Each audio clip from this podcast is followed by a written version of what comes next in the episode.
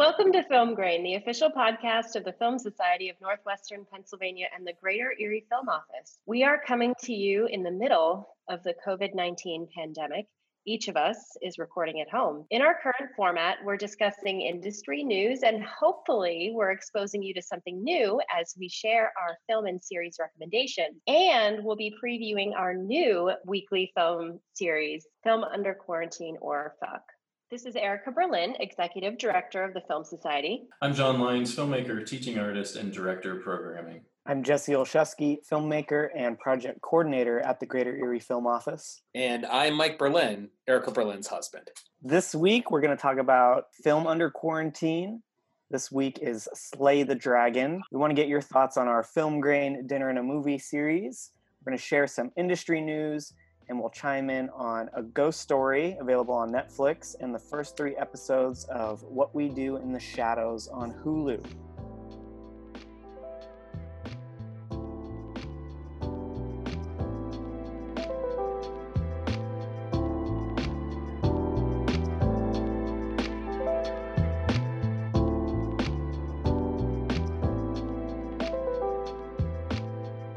How is everyone doing? Amazing. Well, you know, we're fine. I think everyone's kind of finding their rhythm of what to do while you're home, what your life is like. No cabin fever? Eh, I think with the weather improving, it helps to like see sun and maybe walk outside once in a while. The rhythm's going to get you. Wow. It will. Wow. Was not expecting that reference. So since we are... We were just talking about our um, our drinking habits and how long it's been since some of us have uh, drank. Mike and I are still drinking regularly. And um, right now, if you're in Pennsylvania, you know that getting alcohol, getting spirits is very difficult because you can order online. You can, and now you could call in advance and go pick it up. Apparently there's like forty slots a day that you have, act, you know, it's very difficult. Are you about to give it? Are you about to give the pro tip? Yes, I'm giving the pro tip, but there's a point behind it. Oh. I'm giving the pro tip that we have local distilleries that you can shop at. I don't know if people realize that you can go to Altered State, you can go to Luminary and buy spirits that are brewed right here. And um, one of them is called Altered State. I mentioned that. Um, they said they had a gin available, which I've been I've been looking for because I do love gin. They had a gin available, so I went down on Saturday. It was a beautiful day. I got in line to get my bottle of gin, which they was a small batch that was going to run out. So I was there, and everybody was in line, appropriately social distanced, apart from each other. But the girl behind me was not wearing a mask. Everybody was wearing a mask except for this one chick.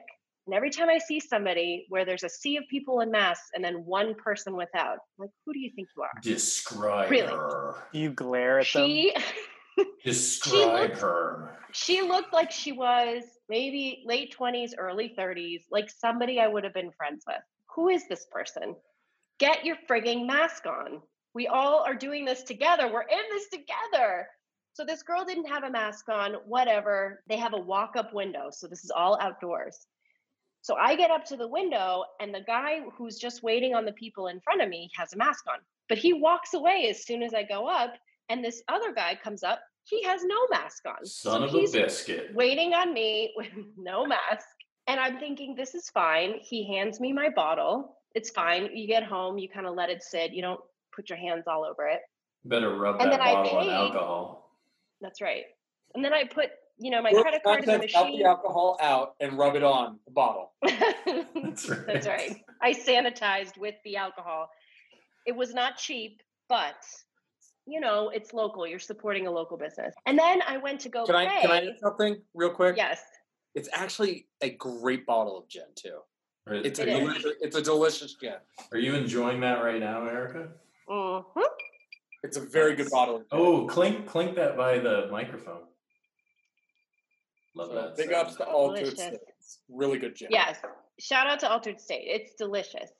But I was a little, a little peeved because when I went to, to pay, again, they just had a single, like, whatever they call it, like tray for the receipt and a single pen. So every single person that went up there is using the same pen. And the reason I point this out is because after that, I went to Erie Ale Works to fill up my growler to get beer. You have priorities.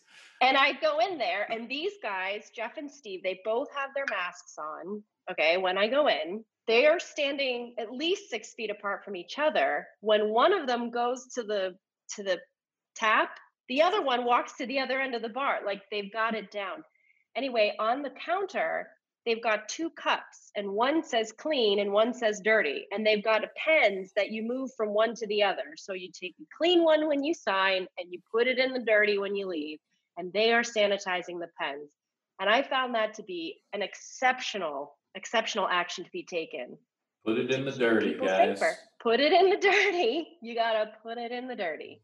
So I, I don't know. I mean, right now in Erie, it's very interesting the way people are handling this, but I think businesses are figuring out now what they're going to have to do in order to keep people safe. If they ever want to open again, there's going to be changes that have to be made.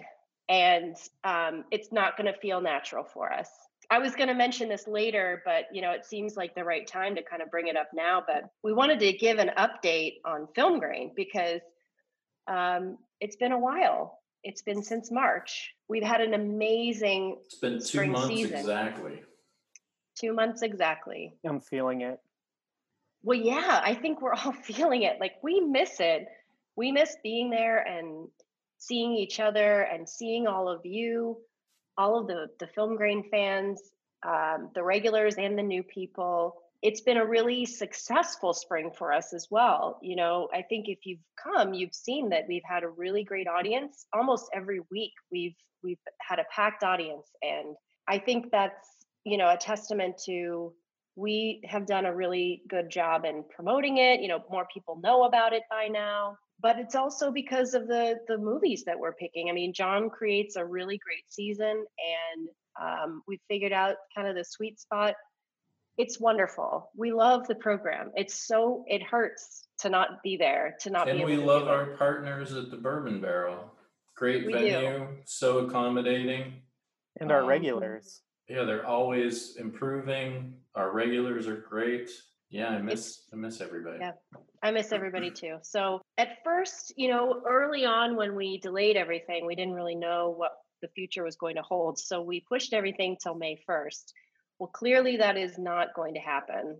Um, the Bourbon Barrel is first and foremost a, a bar slash restaurant. So they're going to follow those rules. Um, it's also, in our case, a movie theater. So I don't, we're not really sure which one it's going to fall under, but it is dinner. So it'll be considered a restaurant, I think. And we don't know what that's going to look like because I've heard, you know, our county executive say universal masking is here to stay. Okay. So if we all need to wear masks, fine. We're going to get used to it. If we have to continue social distancing. Okay. So maybe we move tables apart from each other. We have rules that say you can't sit with strangers, which reduces the amount of people that can come and be in person with us, which really is a huge bummer. You know, it means we'll sell out more often. But I mean, is there going to be a, a regulation against gatherings more than twenty-five people? Well, then that really cuts it down. We're not really going to be able to do buffets anymore because that's unsafe. We there's a lot we don't know. And and I just wanted to give an update to let everybody know that we We're going to do everything we can to get the program back, but it's going to look different. Guys, just open up a drive-in movie theater. We talked about that. Mm-hmm. There's really? some, in- yeah, yeah, there's some interesting ideas. That. Oh, okay. We talked about that. I was being facetious, but yeah.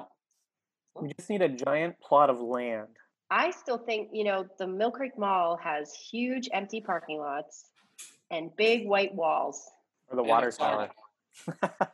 I mean, Erica, I'd like to, maybe we can poll on Facebook um, and mention this in our newsletter and stuff. Um, I was researching like how film festivals are doing this and how they're looking at coming back. And, and basically they're placing people into four different categories right now, as far as the return. Um, there's the absolutists who believe that there should, shouldn't be any real world gatherings until there's a vaccine, which I don't know if you guys saw when Bill Gates was on, uh, maybe it was Stephen Colbert or something last week. And he said, yeah, like eighteen months is best case scenario if everything goes perfect. Um, so just keep that in mind. Conservatives imagine a very gradual reintroduction. No big film festivals this year at all. Maybe some drive-ins and outdoor screens with pre-marked blanket areas six feet apart, for example, um, with directors and actors maybe zooming in. Festival culture not really coming back until early twenty twenty-one. And then there's optimists uh, who see a rapid evolution of society into risk takers and the risk adverse, to see festivals geared chiefly to risk takers. There would be no microphone lineups, um, socially distanced furniture, people, people kind of, I, I don't know, an in-between kind of risky way. And then there's the radicals. Sounds like we might be we might be optimists. Yeah. And then the radicals who will try and mimic pre-COVID nineteen, which is probably just insane uh, at this point, unless maybe you live yeah. in a southern state that's in denial. It's going to be an interesting discussion moving forward, because like it is going to be the classic uh, economy versus the, you know, versus the greater concern in health, because at the end of the day, you have, this isn't just hitting independent filmmakers and stuff like that. A M C is on the dire, dire threat of possibly having to declare bankruptcy. And A M C is a massive chain, as we all know. And um, it's, we're really starting to get to the point where we're going to have to, you know, we're going to see this is people's jobs and livelihood and everything like that. And nobody has an answer for it. Right? That's the thing too, is, you know, if, if you're even in like one of these southern states and you reopen, is anybody going to show up? You know, you can, you can be exactly. open all you want, but if there's two people coming into, you know, a thousand seat venue, you know, it's like, right. I mean, your cost to operate is going to exceed your revenue, and then the economy really sucks for you, because then you're paying yeah. for for to be open when no one wants to be there.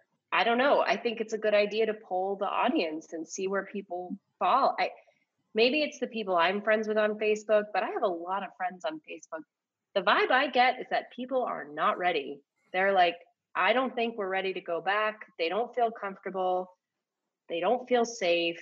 Stay until you follow that guideline. To me, if Anthony Fauci says it, if he helped come up with this guideline that you have to have a decrease after over fourteen days, you know, you have to show a decline, show that. Like in Erie County, let's show that. But we still get cases every day. We're just starting to get deaths. Like I, I'm, I'm not with it. And I think the people in Georgia are absolutely crazy. I mean, Mike's, Mike's parents live in Georgia. And they're not leaving the, the house. I just got off. I just got off the phone with them. Uh, they're in Savannah, and Savannah, the mayor of Savannah, uh, has taken a pretty hard stance against uh, Governor Kemp.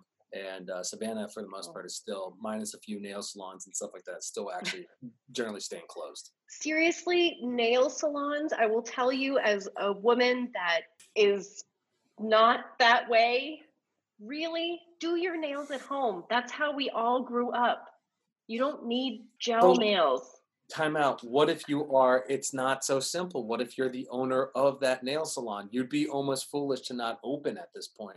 This is people's livelihoods. Now, granted, there is certainly the scale of, um, you know, it, we're, there's a huge, huge, huge re- health risk and stuff like that. This is, it's an interesting debate, because there is another side to it. Now, while I, while I side on the, While I side with staying home and keeping, you know, the economy closed, a lot of people are going to, like, that's a different type of hurt. Yeah. Back back to the movie side, just real quick. Also, nobody's releasing new movies, right? If only the South opens and China's closed and the rest of the world is closed, studios aren't going to release uh, movies. And what everybody is kind of watching is Warner Brothers seems to be the one that's kind of holding on to the, what is it, Mike, the July twenty-first slot for Tenet? For Tenet, yeah, and uh, Wonder Woman.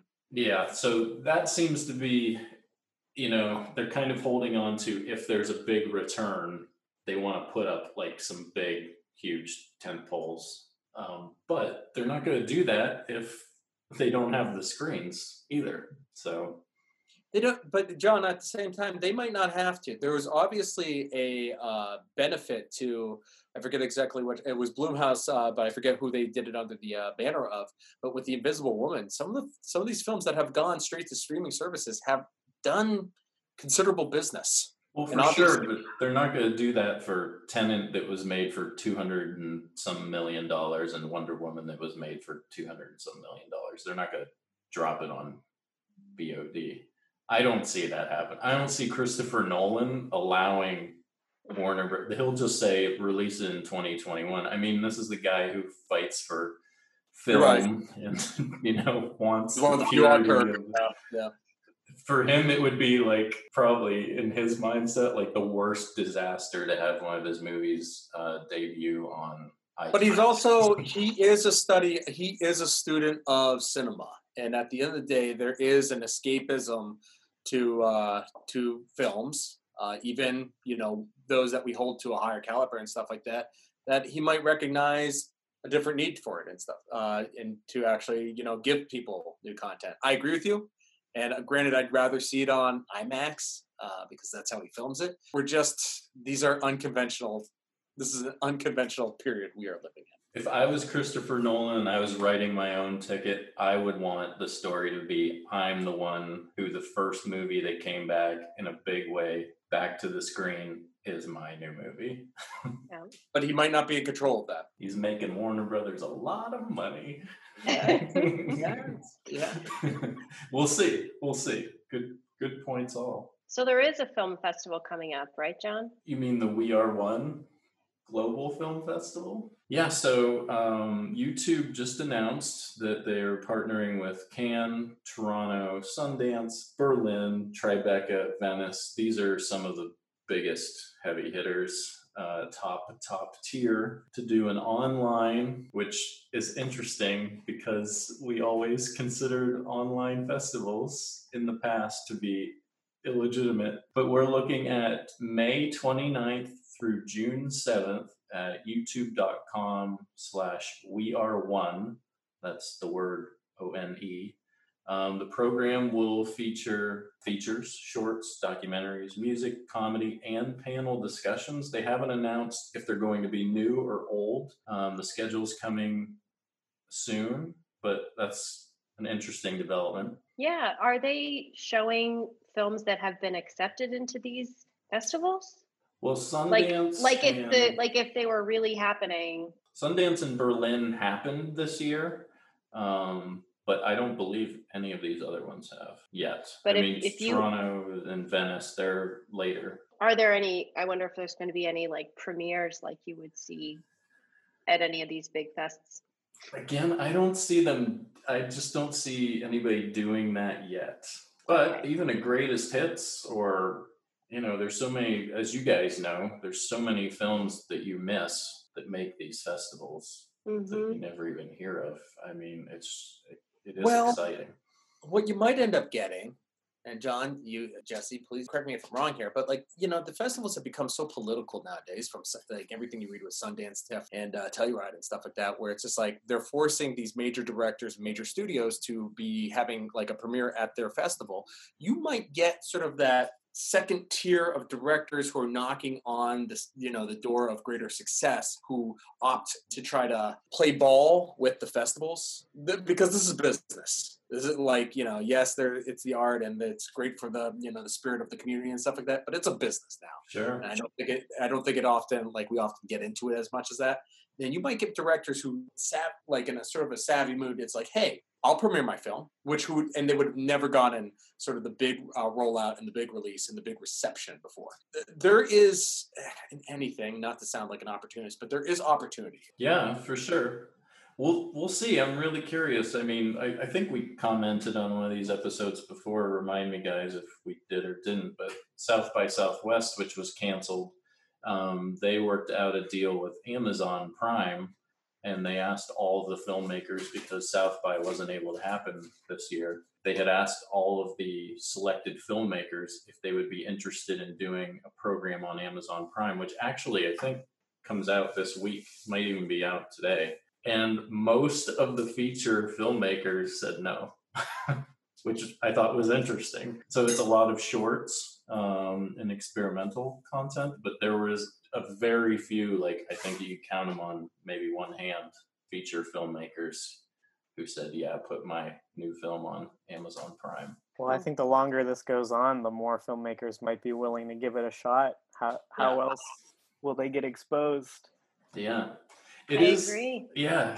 I mean, and here's the other thing too, right? Like the longer you wait for these opportunities, like when they were first offered that, you know, it was maybe a month ago, but now, as Erica, you commented last week, H B O and all of these other um, networks and streamers, they're offering all of their content or select of their content for free. So at first, if you jumped on it really quick, you had an opportunity yeah. to be, you know, kind of have that buzz and have a lot of eyeballs. But man, that shit just dries up so fast. And now all of a sudden you're swamped again with tons of free content from every direction. Mm-hmm. Yeah.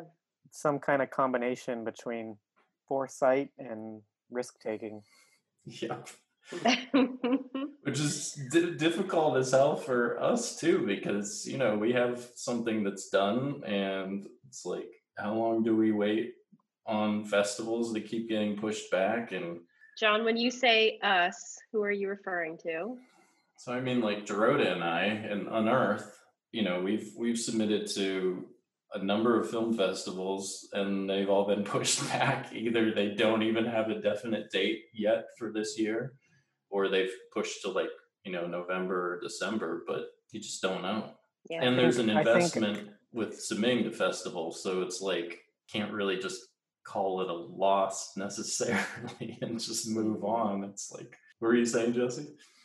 Oh, I just think Unearth needs to be unearthed. we're all we're all Leave waiting so Jesse. Patiently. I know. Jesse's got the one-liners today. Again, not to be the contrarian here and stuff like that, John, do you start playing this game of equation where it's just like, well, if we we're, you know, you're, you're at the tail end and you've, you've gone through the post-production, knowing that there's going to be a, um, a period where content isn't getting shot and produced at the same time, it might give you a greater chance at some of the bigger festivals and everything like that. It's a really difficult juggling act that everybody is now playing. Yeah, that's a good point. At some at some point, even though Netflix and a couple of the other streamers have still some backlogged content, they're going to run out. Although yeah. I did just read today a Mickey Rourke feature. The World War Two. Yeah, just finished production somehow, somewhere. Mickey I guess, Rourke. I guess if you have Mickey Rourke in your movie, you're kind of crazy anyways. So. yeah. You know what? If anybody was immune to coronavirus, it's probably Mickey Rourke. Just call it a hunch. We've been doing our best, you know, in thinking about how to keep going during this time period. Because I, as I said, you know, Film Grain is is not happening. And if you knew this, you know, Film Grain is is our source of revenue as a nonprofit, and we're pretty proud of that. That we can make money, you know, and that's how we we pay to grow and pay for all of our our things. You know, we're all still vol- management service volunteers here. The point I'm making is, even though Film Grain is not happening, we still need support. And so if you are feeling generous, please consider donating to us. Um, you can go to film society n w p a dot org, find the donate button near the bottom of the page. It really, really makes a difference. We've already had a few unsolicited donations recently, and that is yeah, so generous. You. And we really appreciate that. So if you listen and you like us, Um, please consider a donation. We would really love it. So we are still trying to make some money doing our screenings. Um, you know, as we were, you know, we talk about it every week, you know, how are film distributors uh, getting movies out there when you can't go to a theater? And there's a lot of virtual theater programs going on. So we started our own called Film Under Quarantine. Uh, it is our new virtual theater series for our new reality that we're all living in. And we are working with those art house distributors to create a good lineup. And I think we've done a great job of this: documentary, international, independent films. And then we'd like to do panel discussions with each one. So the way that we've set this up, tickets for Film Under Quarantine are available at our website and our Facebook page, and they're twelve dollars per household. So don't invite your friends over, but get a, get the family around the T V for twelve dollars. You know, you can watch, watch the film. And once you've purchased your ticket, you know, you have seventy-two hours to watch the film from the comfort of your home. Um, and fifty percent of your um, ticket price comes to us. So we get six dollars the ticket, and that really helps. So please check out Film Under Quarantine. Um, on when, and then after you watch the film, Wednesdays at eight p.m., live on Facebook, we're doing our um, panel discussions about the film. And it's a great opportunity to support us. So please consider it. You can find um, more information on our website and on our Facebook page. We've got a really cool movie coming up on the sixth. Yeah, so our movie this week is a new documentary called Slay the Dragon. It won the Audience Award at the Traverse City Film Festival, which is Michael Moore's film festival. Um, and this documentary is all about gerrymandering, or as I learned, it's pronounced actually gerrymandering. Um, I don't like that. It's named I don't after, like it. It's named after a politician, and that was his name. So it's like GIF and JIF. Yes. Mm-hmm. It's it's about um, the grassroots organizations and groups of concerned citizens who are fighting this terrible system, which uh, is basically a symbol for everything broken about the American electoral process. Uh, if you guys have seen um, on either the news or any of the um, talk shows, those really funny shaped um, electoral voter district maps. Um, that is gerrymandering, gerrymandering at its finest. Um, this year ends in a zero, and every time you have a year that ends in a zero, people in power at that time draw these maps. So this year is a very important time because, as you will find out in this documentary, this system has been taken advantage of so much so that basically the politicians are choosing their voters and not the other way around. It's terrible. Check it out. It really moved me and pissed me off, and I'm sure it will you as well. And you'll appreciate these people that are trying um, to normalize the system. Some of them are going to be on our panel for the panel discussion, which is really exciting. Um, our panelists include Lorraine Moore-Stolen of the League of Women Voters in in Erie County, Dawn Goldstein and Luann Salaga of Fair Districts, P A. Join us this Wednesday night, eight p.m. And then looking ahead, May thirteenth will be Once We're Brothers, Robbie Robertson and the Band, the new documentary about the band, The Band. Go to our band. Facebook page. What a band. What real name. Go to our Facebook brothers. page. And official website, Film Society, N W P A dot org for more information. I think we're going to have a great, great turnout for this one.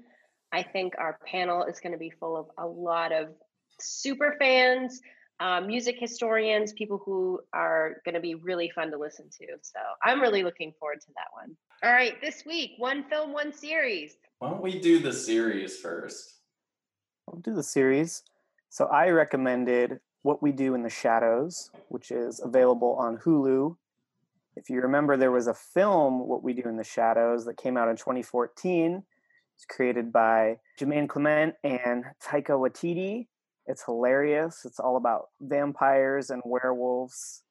They are in the style of like seventies, eighties monster movies, but also some like Dracula thirties style. And it's like a mashup with The Office because a camera crew's following them around and uh, recording all the antics they get involved into. And it was successful, so they made a show. It's available on Hulu, thirty-minute episodes. What did you guys all think of it? Incredible. Incredible. I. It's hilarious. The cast is incredible. I love all of the characters. I love Nadia. I love Laszlo. Yeah. Is it Nando? Is Nando the one? The, re- the, the relentless. Yeah, Nando the relentless. the relentless, who's really yeah. just like a teddy bear. Um, I love that they hiss because yes. I find that this is something that I'm prone to do, but that's how I talk to my cats when I don't like what they're doing. Oh, we all have our cats close at hand during this podcast recording. You can't see them, but they are here. It's just, I just love the the style. And you said it's like The Office. It's really true. You even get like the the side looks at the camera and all of it. It's just, it is like vampire vampires at The Office because they're doing their jobs. You know, yeah, they're... and I, I love how they're never, they can never go into any building. They have to be invited, and that gets them into trouble so often. And uh, I was also reading that they, they really strive to do as much of their effects in camera rather than in post. Uh, simple things like uh, the vampire appearing behind someone, like the actor would actually like hide off screen, wait till the other actor blocks it, and then they'd run into the shot. Like, I love it. The effects are good. Yeah, for sure. I think you're forgetting two vampires that I thought were hilarious oh. and had me laughing every time. Colin, the energy vampire. Oh, the energy yes. vampire. The oh. most common kind of vampire. And then later, the emotional vampire. Evie. Evie. I, I love, like, their battle and their team up. Yeah. I don't, I don't know. That got me yeah. really, really good. I That's think good. there's, uh, there's, it's uh, continuing with a long, like what's become a very strong uh, comedy school that's been coming out of New Zealand, actually. And I know that this is, they're piggybacking off the movie and stuff like that. But obviously, if you aren't aware of it, like there's right now really rich uh, tradition bro- uh, broiling from New Zealand from co- like, uh, what was it? Eagle versus Shark. Um, Uh, obviously, the the famous one on H B O, uh, Flight of the Conchords. Oh yeah, uh, yeah. Okay. Uh, and uh, but and obviously, and now you know What We Do in the Shadows, and like just what they've got coming out of New Zealand right now is pretty, uh, pretty awesome. Taika, Jojo, Taika. Yeah. Jojo Rabbit. Yeah. Oh, Jojo Rabbit. Yeah, absolutely. And absolutely. Guardians of the Galaxy. I, I'm curious, John. Did you catch? I, how many episodes have you watched? Have you watched? Three. Yeah, yeah. I watched the first three. Right. Otherwise, um, you were going to hint at something to come. Well, there's a great, uh, there's a great uh, movie reference that happens throughout the series, but I don't think that they've hit on, uh, okay. hit on it yet. And Jesse, you might be aware of this. You've watched the whole season series, yeah. right? Uh, okay. Yeah. So, do you have you caught that as the series go along? Spoiler alert, but not that big one. That they keep on killing audio. Um, mixers in the series. Yeah, I I don't know what movie that's hinting at. That's a reference to a movie called Man Bites Dog. It was this, it's a true like indie Australian uh, comedy from back in the day, and it was uh, sort of like a Christopher Guest where type of movie where the film crew's following this one guy who's just like mentally unstable to say the very least, and uh, the audio mixer in the movie keeps on getting killed, and it's a nice. reference to that. I love that like Beanie's. Guillermo. Oh yeah, Guillermo. He's yeah the um, what do they call their the assistants? familiar? The familiar. Yeah, I love that Beanie's in it, and I love the art, the LARPing stuff. LARPing. Like Define Virgins. I, it's just, I don't know. Yes. You have to keep on watching because there's an episode uh, further into the season that has a reference to a lot of uh, historically or film famous. Vampire. Oh yeah, that's a, okay. Really good. It's a really good episode with a ton of cameos. Cool. Yeah. Uh, there's. I'm just remembering now. Like Nadia thinks that this one human is somebody else. Uh, Jeff. Oh, it's, I think it's his her. Name is. Her, yeah. her it's lost her lover. Lover. Yeah. Her lover, Gregor. And I love that the guy's like so desperate. Like he's just sitting at home in his apartment, just masturbating or whatever. She's watching him in the window. But she like tells him about the story of her lover when she like cut off his head or whatever. And the dude's like so just a typical desperate guy. He's like, oh yeah, call call me sometime and tell me more about it. Stories come back. It's oh, like, really? yeah, there are like, they don't leave, uh, they don't leave it uh, just open. Well, I think this one's a, a winner. I, I would winner. say three episodes in, I'm I'm gonna stick with it. Obviously, you guys have all seen it. Somehow it gets funnier. Yeah, I went beyond the three. I kept going. Nice. That's mm-hmm. a good sign. Well, cool. The so weather that, was crappy, so I, you know, crappy. laid on the couch and watched. So that's What We Do in the Shadows, which is on Hulu. So our feature is A Ghost Story. Um, it is available on Netflix. It's about a young couple who move into a house, and uh, something happens tragically. I, we can probably say what happens, right? Yeah, it happens at the beginning of the movie. Yeah, so um, the husband is killed, and the wife is in the house alone, and he comes back as a ghost in a big white sheet, holes cut okay. out for the eyes. Okay. That is the creepiest thing about this whole movie. He's literally a white sheet ghost with black eyes. You never see Casey Affleck again. You see a drape. And he just stands there silently and walks around and maybe Observes. pops up in the background of somebody's business. Oh, my God. I'll tell you, the the, the scene that scared me the most, because it's not really a scary movie. Yeah, I would the say scene that scares. Yeah, this the scene that scares me is he's standing in this house and a bulldozer comes charging through the door, the window. That's the scariest thing. Just it makes you you're not expecting it. Yeah. I yeah yeah. Well, that's the setup. So what do you what do you guys think? I'm curious what you think of the movie. Well, I loved it. I I was as I was watching it. I was saying to Mike, this is definitely a John Lyons movie. I feel like that happens when we watch your picks. It's like, oh yeah, this is definitely a John movie, um, in the best way possible, because it does have a great payoff. The the movie has a great payoff. Um, and I I really love the the supernatural aspect of it that doesn't feel like a horror movie, but it has the the supernatural vibe that you feel very comfortable with. Once you get past that, it's a white sheet standing everywhere with these big black eyes that you see in your nightmares.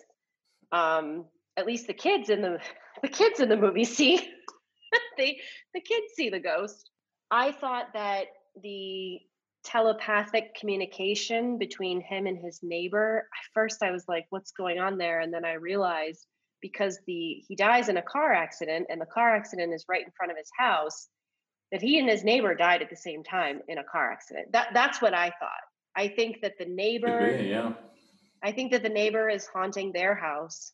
You know, I don't know. I just, I don't want to go too much into it because I don't, I don't want to like give any spoilers away. But, um, you know, John, you said before that the movie is about, you know, memory. And I think it's very simple. I think that he is on a quest.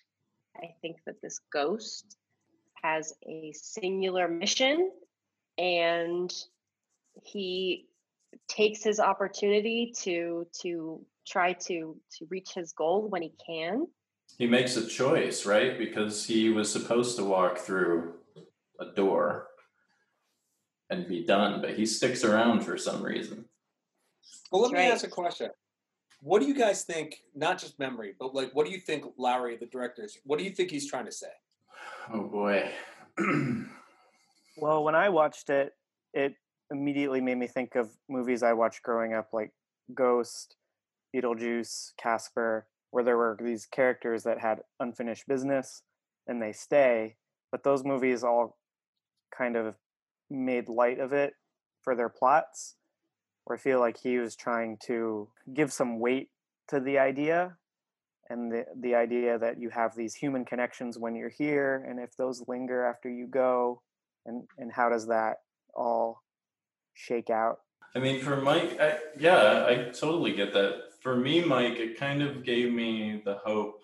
Um, like when you feel, it gave me the hope that like, if you ever feel like a weight in the room, this is kind of like a romanticized version of like death and memory and stuff like that. But, you know, when we're alone, like the, the presence of those that we've lost, may loved and lost, may still be with us. I thought it kind of gave that like a literal, um, I don't know, because some, not to be hokey, but sometimes I've kind of felt like, felt like that. Like when I go home, like maybe I hear my dad's voice or hear him walking or hear, or see somebody that, or not see somebody, but hear like a voice that reminds me of my father or my grandfather or something like that. So it kind of, to me, was um, part of it. I mean, we can get into this more, but it was kind of like a literal representation of, um, you know, those you've lost still being present in your life, and that we're not alone, maybe.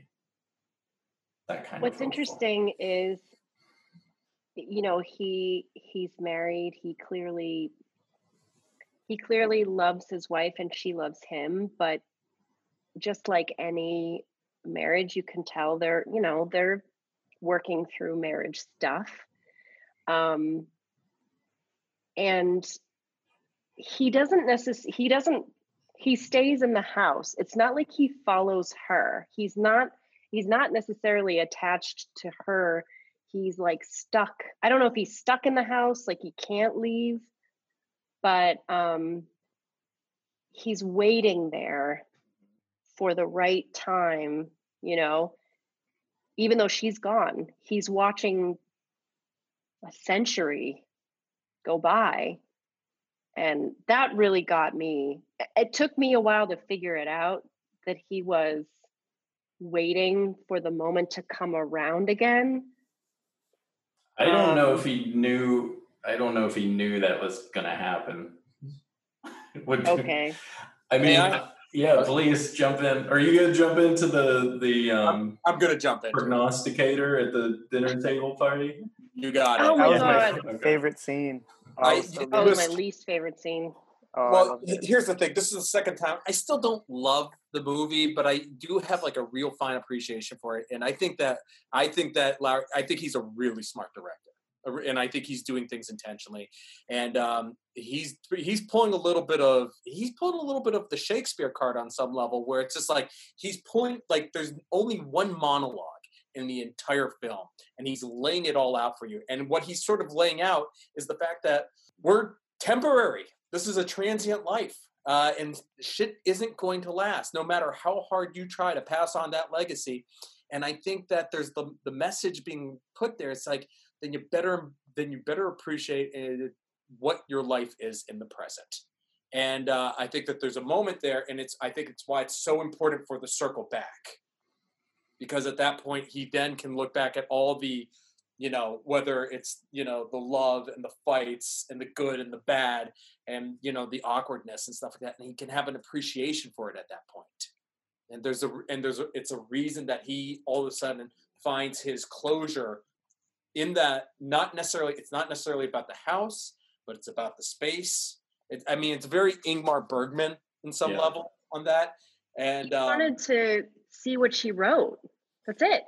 I, Jesse, I, I, I'm curious about your thoughts on the monologue, because you said it's your favorite part. Yeah, I I kind of agree with Mike. That that was the director's way of summing up the film in a scene of the film, which I just think is a, a cool technique to do. Yeah. But I'm curious why you didn't like it. Why I think it I went like on it? too long. Because it's, uh, why don't I like it? I appreciate, it's hard. Why don't I like it? Eric. Hello? I appreciate it. You're right. I said I didn't like it. I appreciate it. I don't necessarily. It is a slow, methodical, very deliberate, very smart. We're still talking about the monologue, Michael. Oh, and I'm talking about why I dislike it. Oh, oh, I thought you meant why I dislike the movie. Why did you dislike the monologue, Erica? Because he went on too long. He did not need to say everything he said. He gave lots of examples. He could have cut a few out. I'm going to throw another wrench into the works, and I'm going to say this is just another person's opinion of that's not necessarily correct or necessarily what the director feels. I, I didn't take it as the director's going to spell it all out for us through this character. I took it as here's another person that thinks that they know what's going on in our life, in our existence, and maybe has no fucking clue. And he's like that guy at the party that goes on too long, Erica. I think it was done on, on purpose I've known like a lot a know- of people like that. Know-it-all guy at the party that's just spouting off his drunk ramblings, which we all well, do. But I think that's, I think he's doing, that's what I meant by the Shakespeare. I think he's doing the, um, the King Lear where the fool knows, like knows more than, like, okay, because if you look at you everybody know. at the party at that point, there's these, in the scene, the energy turns against him. And I think he's just using him as a, you know, as a literal device at that point. It's one scene, but it is a pivotal scene. And I yeah. think, you know, and, and there's almost, to make him a drunken buffoon at a party, there's almost an acknowledgement by Lowry to sort of be like, yes, I recognize that my opinion of the world and our existence might be one that is uh, pretentious and foolish and totally misguided, but this is what I believe.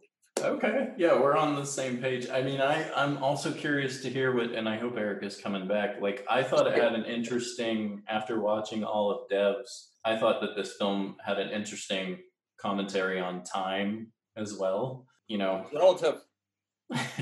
That's all relative. All relative. What about the pie eating scene? What do you guys think about the pie eating scene? Again, I don't love this movie. I, I love, really, I love it. I do, I do appreciate the movie there, and I think what I appreciate about it, sometimes it's like it give, there's a lot to interpret, interpret, and there's a lot to talk about, and uh, but it's just like it's a little, particularly the beginning of it, it's a little bit more deliberate a pace, and uh, than I tend to like or I tend to enjoy, and uh, that pie eating scene is, and I understand what he's doing, but it is uncomfortable. There's definitely like a coldness to um, how he portrays like the industrial world and like big cities. Yeah, uh, that was interesting. Like the tone instantly changed. Um, you know, once he's in skyscraper land and going through the offices and the color and the light and everything. Um, and geometric, you lose yeah. the organic feel from a set from a set design. I mean, he yeah yeah. Um, okay. Does anybody else want to add anything else? I will say, if you guys didn't watch through the end credits, you also hear, you hear the wind blow and children's voices in the distance through the whole end credits. I will say, shout out to, uh, Daniel Hart, who's scored a couple of films. And I, uh, again, being the second time, but it really did jump out at me, his, uh, orchestration.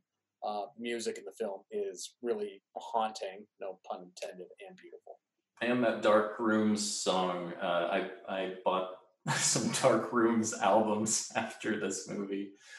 Uh, I gotta give a shout out to Dark Rooms. The one song that's supposed to be like Casey Affleck singing is the, uh, uh, Overwhelmed, I believe. Yeah, Overwhelmed by Dark Rooms. Yeah.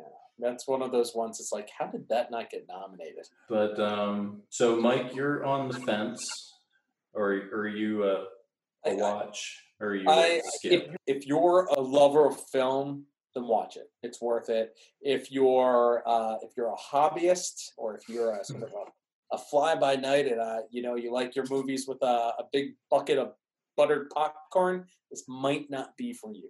I mean, this genre is right up my alley. It's supernatural and drama, and it comments on existence, so I'm going to support it all the way. Erica? I love it. I give it two thumbs up.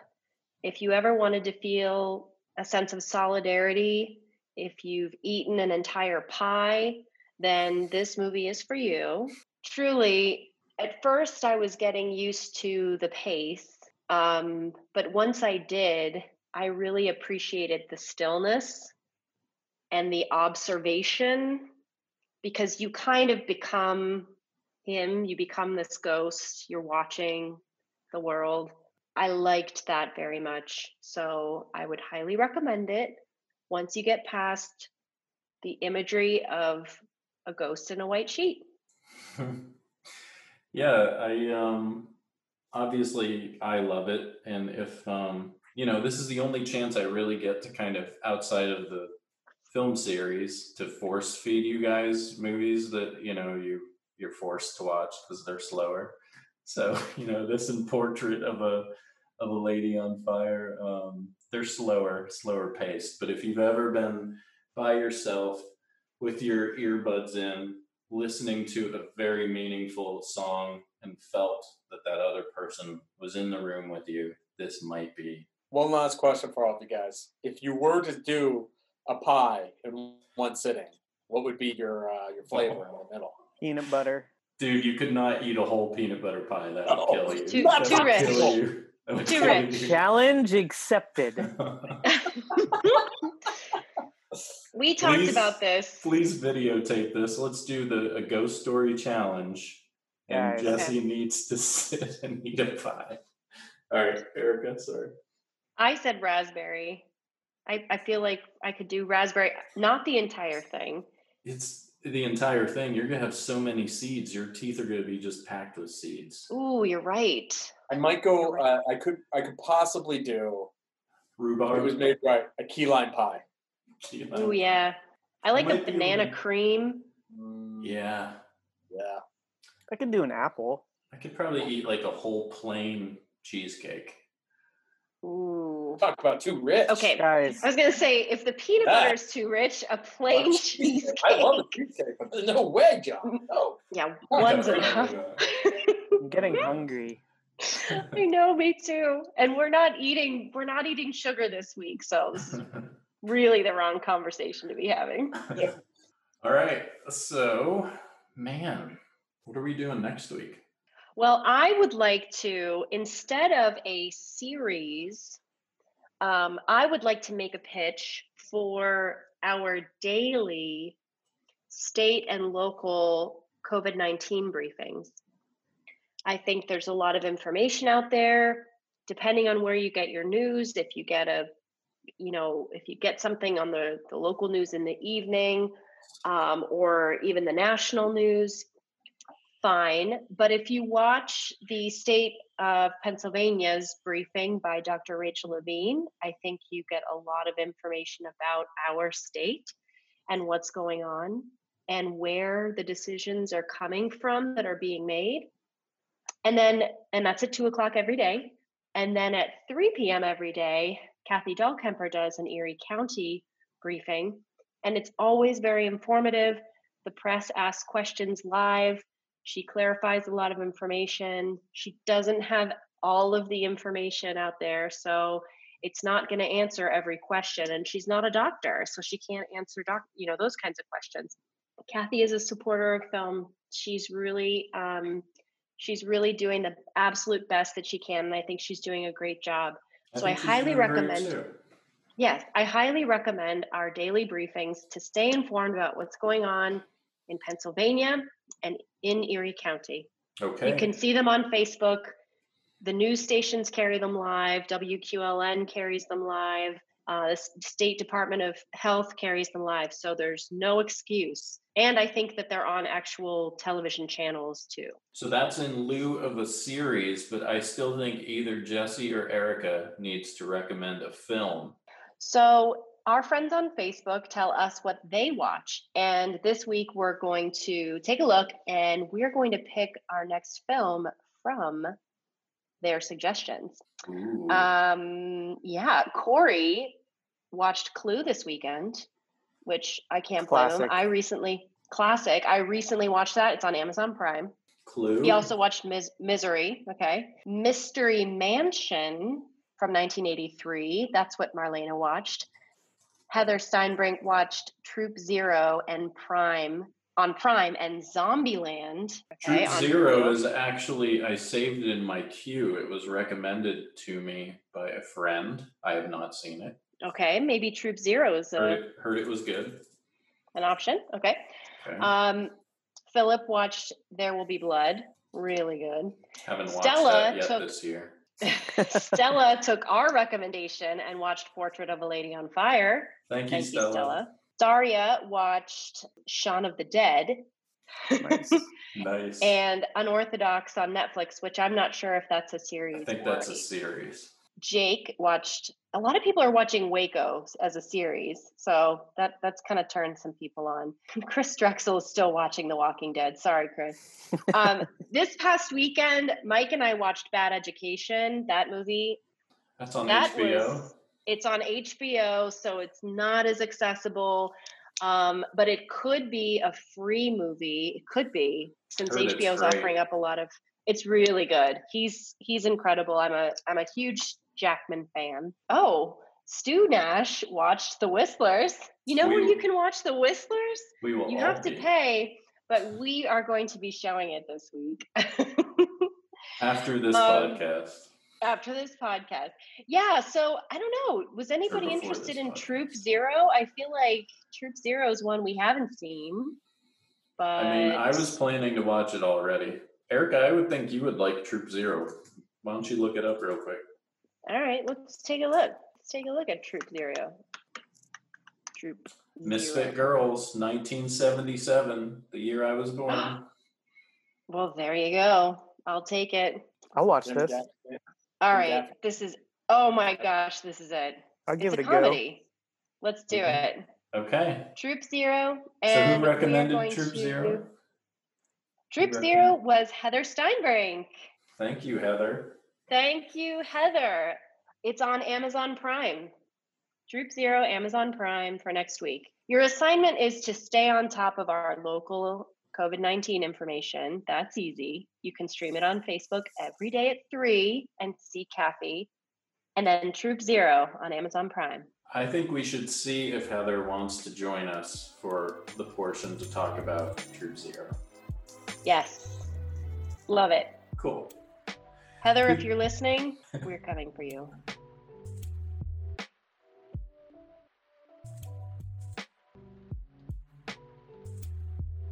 That's been our episode. Purchase your virtual ticket for Slay the Dragon through our website and Facebook page, and join us this Wednesday night at eight p.m. for a panel discussion on the film. And check out Troop Zero on Amazon Prime and stay on top of local COVID nineteen news from Doctor Rachel Levine at the P A Department of Health and our county executive, Kathy Dahl-Kemper. And let us know what you think in the comments section on Facebook. Make sure you follow us on social media. You'll find all the tags and links in the show notes for this episode. Until next time, this was Film Grain.